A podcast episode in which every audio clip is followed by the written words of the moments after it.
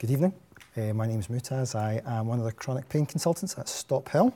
It does say medical management, and I will touch upon that, and mainly medical. I will speak about it more broadly. But most of it's going to be about assessment, because I think the assessment, especially when it comes, patients are coming to us, forms, it decides which path you're going to take or what you're going to concentrate more on as part of your treatment strategy. Just to echo what Jenny said, lower back pain is common, and chronic or persistent or recurrent lower back pain is common. The vast majority of it is managed in primary care. Only a small percentage of patients come to the pain clinic, but they are the patients that take up all the time and a lot of the resources. It's a symptom, it's not a diagnosis in its own right. It's a very complex entity. It's caused by a variety of different possible factors. And as I've alluded to, for the same kind of changes you might find in your MRI, some patients have no pain, some patients have pain that they manage quite well, and other patients are completely disabled. A lot of the time, but the patients that come to the pain clinic have usually been through numerous specialties before, and they've had a very biomedical approach, and it hasn't had any significant impact, and they've ended up coming here. And that is, again, because it's complicated. It's not just a biomedical approach. A lot of the time, the first time that somebody's looked at it in another way is when we see them. Effect sizes for various treatments are modest at best, and that's true. And that's another reason why we would assess patients in a biopsychosocial way. I've kind of tried to highlight what I would do when I see a patient in clinic. At some point during the consultation, I try to identify the reason why they're here. Patients have various expectations of the pain clinic. Some people arrive because they want a diagnosis. They've seen lots of people and they've done nothing. Nothing's helped. They've only got worse and they want a diagnosis. Other people are looking for medication in particular or injection. Other people are fed up with medications. They want to find another approach. So it's always worth trying to identify that, because it will make the consultation easier and more focused. And actually, probably the patient feels a lot better out of it because they've had their feelings and thoughts addressed. I would then go on to assess the pain, as we all would, screen for serious pathology and red flags. I would then go on to look for diagnostic subgroups. Now, I'm talking specifically here about patients with chronic, non-specific lower back pain. We would, of course, screen to make sure it is non-specific and we've not missed a red flag in particular. And even though it's called non-specific, I still try and kid myself that maybe I could work out where it is coming from precisely. And so I kind of go through that, and I'll talk about that briefly. And then I'll assess for not just their pain and associated symptoms, but their functional level, their disability, their work level, and identify psychosocial flags, which will guide my treatment. So here are some specific causes of pain, which I'm sure we're all familiar with. These are mostly the red flags: cancer, inflammatory arthritis, infection, fracture, but also not forgetting referred pain. And probably the biggest one to exclude is the last one that I've put there, is hip. So important to remember that and examine for that. And of course, abdominal causes, any pelvic organ disease, chronic prostatitis, chronic pelvic inflammatory disease, and the rest do have an element of back pain to a greater or lesser degree. So I'll quickly run through the red flags. I'm sure we're familiar with these. The extremes of age would be a red flag, and as Jenny said, not just for cancer, so to speak, but in the younger range would be for other possible red flags. A history of cancer, unexplained weight loss. The top three are fairly strong red flags. The bottom three aren't so strong. Nighttime pain or rest pain, failure to improve with therapy, pain persists for greater than 6 weeks. Almost every single person I see in the pain clinic will have nighttime pain or rest pain they, by definition, haven't improved with therapy by the time they've seen me, and their pain has, by definition, persisted for more than that period of time. So you wouldn't base your imaging criteria based on one single red flag. I think we all know that, but it's more a collection. Infection, again, the stronger ones, if they're systemically unwell, there's a high chance it's coming, could be coming from their back. A history of drug abuse, recent infection, if they're immunocompromised, if they've got severe pain, and I've seen a few patients with discitis in the past and they are in severe pain, and previous or recent lumbar surgery. Cauda equina, and I'm sure we all know this, urinary incontinence retention, reduced anal tone, fecal incontinence, saddle anesthesia, paresthesia, bilateral weakness, numbness, or progressive neurological deficit even in one limb.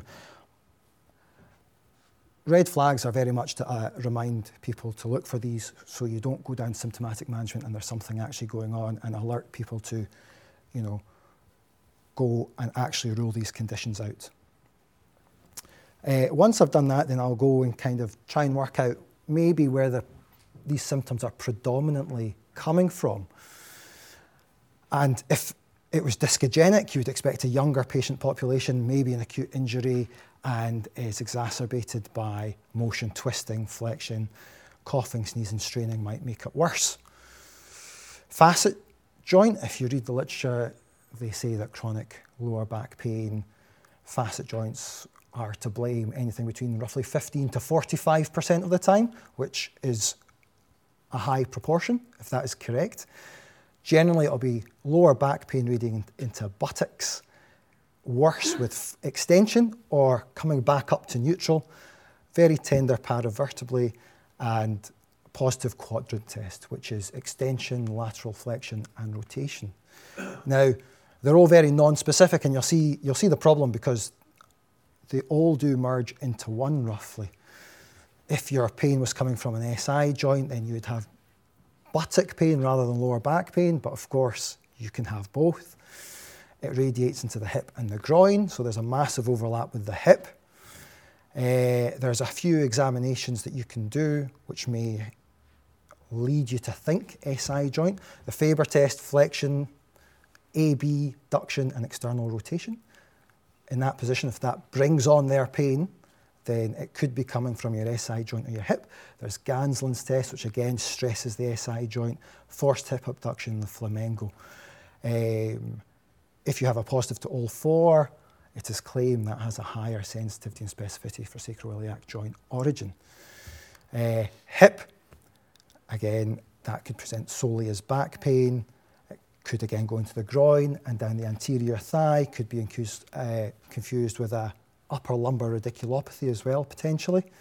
That is positive with Faber test and Trendelenburg. And then after that, I would go into asking questions about their social history and a psychiatric, psychological history. We've all heard the yellow flags. There are also orange, blue, and black flags. And essentially, they are predictors for chronicity, so they're useful at the acute stage. If you can identify some psychosocial flags, that patient has a high risk of developing or going on to develop persistent pain. And if these issues are addressed at an early stage, then you may be able to prevent that. But even at the chronic stage, it's well worth assessing for because they are barriers to successful treatment. You can give them as much medication or intervention as you like, but if you don't actually address these barriers, you'll find it difficult to get past. And it's important to stress it's not a diagnosis, it's not a symptom, it's not something to say that this patient is at it. It is, you're identifying a barrier to better care. The orange flags are essentially the mental health equivalent of red flags. It is something that if you pick up, really, that's something you have to deal with first before you carry on with everything else. And that would be a referral to a specialist in that field. Examples would be addictions, which would be a big one that we would see. Clinical depression, post-traumatic stress disorder, major personality disorder. It's very hard to get a patient to engage with the treatment that we would provide. A lot of our therapies are medications and injections, but also psychology and physiotherapy. And for that to be beneficial, you have to engage. And if you have one of these orange flags, it'll be very difficult to engage in that treatment. Yellow flags are all about the person. They're all about their attitudes, their beliefs, their cognitions, their fears, their emotions, and how that leads them to behave. So you might have somebody who believes, nagging in the back of their mind, that what they have is cancer. It doesn't matter what you tell them, they believe it's cancer and they won't take on board anything. You'll get some people that expect the worst. They don't expect any of your treatments to work, and pretty much they won't. If you have to actively engage in something and you don't believe it's going to work, then it's not going to work. They might change their behaviour because of this. They might feel their pain is uncontrollable and likely to worsen, and they say, well, what's the point? What's the point of me trying to think I can't do anything? I basically just want you to give me something that's going to help me. Or they might be chasing a diagnosis. They might have picked up the diagnosis in the wrong way. Somebody's told them you've got some degenerative discs, therefore their spine is crumbling. There's nothing they can do about it. They're not going to try. They might be quite passive, i.e. expecting things to be done to them. Probably the biggest predictor of chronicity would be the catastrophising, which is jumping to the worst possible conclusion. Blue flags are work-related. Somebody who has potentially low job satisfaction, poor support at work. They may have been off work for a while and the thought of going back to work really worries them. They're scared that they can't cope or won't be able to cope. Their employer might not be so sympathetic to them. Stress with colleagues. And black flags are to do with context. Essentially, there's a bit of overlap with black flags and other flags, but it is something that is outward the control of the patient and the treating team. So the most common one would be a claims procedure. If somebody's got an insurance claim, it's unlikely they'll make any progress with anything you plan to do with them, and it's better for them to get that sorted first before they come back. Financial issues with benefit cuts, that does put people under stress. They find it difficult to do anything that's an issue. Family and friends, if they're overbearing, that can be a problem. If they're unsupportive, that can be a problem. Overbearing might encourage a passive approach and expect things to be done for them. If they're socially isolated as well, it can make things difficult. So I suppose it really depends on the context that you're seeing the patient. If you're a GP and you've seen them multiple times, I suppose all these things come out in the wash. You don't specifically have to go looking for them. You just get that feeling with time and seeing them many times. In the pain clinic, where you're seeing them once and intermittently, then you do have to kind of ask screening questions to bring up that conversation. And open questions are better. How are you coping with things? How does that make you feel? It's quite an easy segue from your social history, if the social history makes them cry, which more often than not does happen. And then also trying to probe into what they see the future holds to them, for them, will also bring on that conversation where these things can be teased out. I then move on to examination. And as Jenny said, I don't know how much I really pick up from examining a patient. Most of it is from the history. Unless there's a good-going dermatomal weakness or sensory loss, not really that much. Generally, range of movement varies. What does it mean to me? Not too much. They're generally tender. I do examine for hip and neurological examination when required. Imaging. I think I'm referring to Jenny quite a lot in my talk.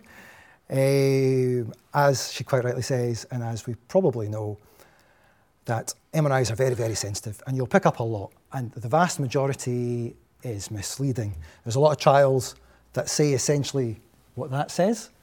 98 MRIs in pain-free volunteers, mean age 42. Just over a third had normal discs at all levels. These are all pain-free volunteers. Greater than 50% had a bulging disc. Greater than a quarter of them had a protruding disc. So it doesn't really tell you much most of the time. And in fact, you know, a lot of what it tells you is spurious. And that can have a detrimental effect on the patient. A lot of patients want an MRI, But the problem is, if you then come back and tell them they've got a degenerative disc and they pick that up the wrong way, then that could have a negative effect on their ongoing therapy. There have been trials where they've assessed people with back pain who have not had imaging and who have, and at follow-up at 6 months, the patients with abnormalities in their MRI have gone on to do worse than the patient who haven't had imaging at all. There's also evidence that in areas where there's a lot or there's more MRIs, there is more intervention, but there's no better outcomes despite injections or surgery. And it can all be linked to imaging. So what NICE recommend is to not offer lumbar spine x-ray for the management of non-specific low back pain. And in fact, I was reading in the BMJ a few months ago that there's a top 10 list of things you must not do as a doctor, and number one is lumbar spine x-ray for chronic lower back pain. You should only consider MRI if there's a red flag you want to look for or rule out. The only other reason to do an MRI in non-specific lower back pain is if you're wanting to refer or thinking about referring for spinal fusion. Otherwise, you should just keep under review and look for indications that may show themselves in the future. So, on to the management. As I said, it's difficult to treat. There's multiple levels and multiple potential causes of back pain, so it would be wrong to anticipate that having had specific treatments and investigations from all the people that have seen them before, that then we have something that we can give them that will work. It's rarely possible to provide complete pain relief, and although that sounds obvious to us, I think with patients it's not so obvious. And I think part of the problem in managing chronic back pain is managing expectations. And it is definitely worth a conversation about that and make them aware. What we say or what I say is a good effect is probably not what you would think is a good effect. And I would say to them, if we get a 20, 30% reduction with these medications, then that would be an excellent result as far as I'm concerned, just to give them some kind of idea of what we're talking about here when it comes to medicines. So, as I've alluded to, one approach is unlikely to be successful, and a multidisciplinary approach has better effect. And the multidisciplinary approach is just that. So education, acceptance, and focusing not just on pain relief, but increased function and improved quality of life. And that's something I do, and I'm sure we all do, spend a lot of time discussing, taking the focus solely away from the pain and more about, that is your pain, that's where we are, how can we improve your life? We can use medicines, we can use physio, we can use psychology, we can use interventions. It's better if we use a combination of all, including education. I'm just going to quickly run through the medications. There's not a great deal of evidence for any of the medications we use, really. Paracetamols and non-steroidals are effective for short-term pain relief. Again, long-term, there's no good studies. Antidepressants, the problem with this, there's no long-term, there's no good studies and there's no long-term studies. Antidepressants, conflicting results. At best, modest, I can't say that word, effective than placebo for pain and function. Do come with significant side effects. Anticonvulsants, good for radicular pain. Well, yeah, good for radicular pain. Numbers needed to treat in about the 4 to 6. But for the back pain itself, it's not so great. There's some evidence for gabapentin for spinal stenosis, but again, it's not fantastic. Benzodiazepine is good for acute exacerbations, but come with problems and limited evidence in the long term, which is kind of the same for opiates. There's no good long-term studies of opiates in chronic pain. They're all short-term, they all have problems with their methodology, and they all exclude the patients that we would see in clinic who have psychiatric comorbidities. So it would be wrong then to say that that study that has shown good analgesic relief and function is going to apply for our patient population. And as we all know, they come with significant, not just personal side effects, but social problems as well. But, you know, some people do respond to opiates. You can't predict who's going to respond, but some people do get a good response. It does let them improve their function, so on. So therein lies the problem. Cochrane have gone back and looked at a lot of their opiate studies and have actually retracted any kind of statement where they've said there is benefit. Again, because of poor methodology. They've included people who did have a good response, but were then had to drop out of the trial because of nausea or decreased cognitive function. They have taken that good result and taken it to the end. And there's other methodological flaws like that.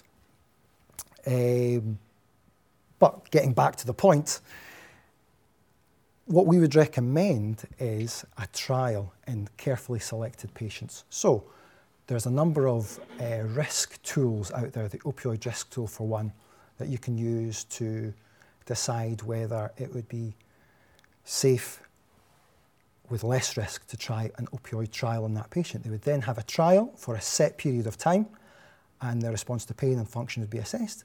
If they failed that trial, they would then come off opiates, and that would essentially be that, which is good in theory, but in practice it's very difficult to do. It takes a lot of time, frequent visits, and I feel that a lot of the time the opioid trial just by default becomes opioid therapy, and a lot of problems can stem from that.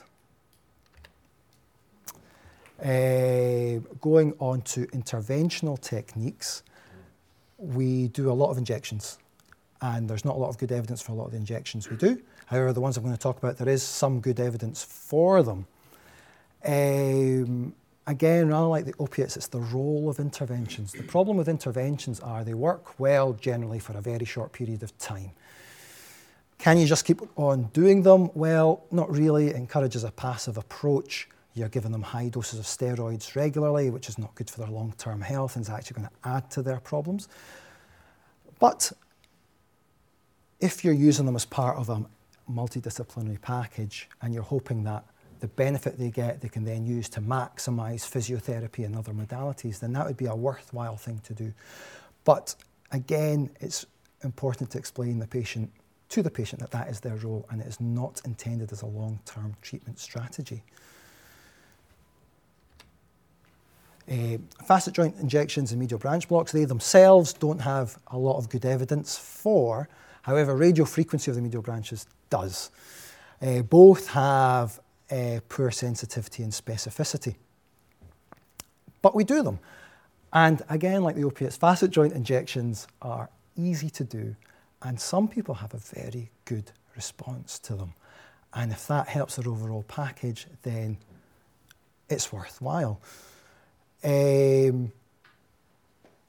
medial branch blocks come in are patients who have a good response to a facet joint injection, but it only lasts a few weeks. They'll maybe have over 50% relief for a month. Potentially you can get many months relief following radiofrequency of the medial branches. And there is good evidence for that. So our local protocol would be somebody who has a good short-term response to a facet joint injection would then go on to have 2 sets of medial branch blocks. Now, they in themselves are not very sensitive or specific either. However, if you optimise how you set up to do it and where you place your needle and what volume of local anaesthetic you give and what local anaesthetic you give, then you can improve that. So that is a picture of some radiofrequency just at the medial branches there. And what is recommended that you bring them in for 2 medial branch blocks. The first one you would use a long-acting local anaesthetic, small volume. The second one you'd use a short-acting local anaesthetic, small volume. The patient would then report shortly afterwards that they have had a greater than 50% pain relief, and they'll be able to tell you which one was the short-acting local anaesthetic and which one was the long-acting local anaesthetic, the Pepsi challenge, so to speak. Now, I personally don't do that. It's a bit cumbersome. I would just tend to use a short-acting local anaesthetic twice. There's been about 8 or 9 studies, and 7 have been good, and 2 good results, 2 have been poor results. The 2 with poor results, their selection process was poor. The ones with good results, their selection process was very good. But you can see the numbers we're talking about here. So that paper there by Nath 367 patients had screening blocks, but only 40 were randomised for RF. So you are eliminating a lot of patients. I'm not sure how our figures would match up with that. Epidural. So there are three ways to do an epidural. There's the intralaminar approach, which is the one that we would all think of first, I think, when we talk about epidurals, and that's the first one you can see at the top, which is going between the spinous processes. There's a transforaminal approach or a root sleeve injection that is coming in from the side, and then you've got your caudal epidural at the bottom, which is coming in from the bottom. The most compelling evidence is for the transforaminal approach. The best evidence for a transforaminal approach, and it kind of makes sense. Most of the time you're doing them because of a disc problem, therefore the irritation of the nerve root is on the ventral side of the epidural space. By going in transforaminally, you're putting your steroid at that point, rather than hoping for spread to that point. Various studies have showed that local anaesthetic and steroid can reduce the need for discectomy. It's most effective at L3-4-4-5 levels, and interestingly, it's better for contained herniations. It actually makes extruded lesions worse and a greater likelihood of surgery. I don't know if you would agree with that. So I preferentially would do a transforaminal. However, I do get a little bit nervous about doing them, and it's mainly for this. Obviously, you've got radicular arteries entering at that point next to the nerve root, and particulate steroid intravascularly can cause ischemic spinal cord injury, which is obviously a devastating complication, on top of the other potential complications you can get from epidurals. So to minimise this risk, they say you should never perform it above L3, inject contrast under live fluoroscopy, and then after a few seconds repeat to make sure you're not getting any intravascular spread. Some people recommend the use of a local anaesthetic test dose. Some people say don't use particulate steroids, use dexamethasone. The problem is there's not really any evidence to suggest that dexamethasone would be beneficial and whether it hangs around. And the other option is to do it an intralaminar approach where there is much less risk of intravascular injection.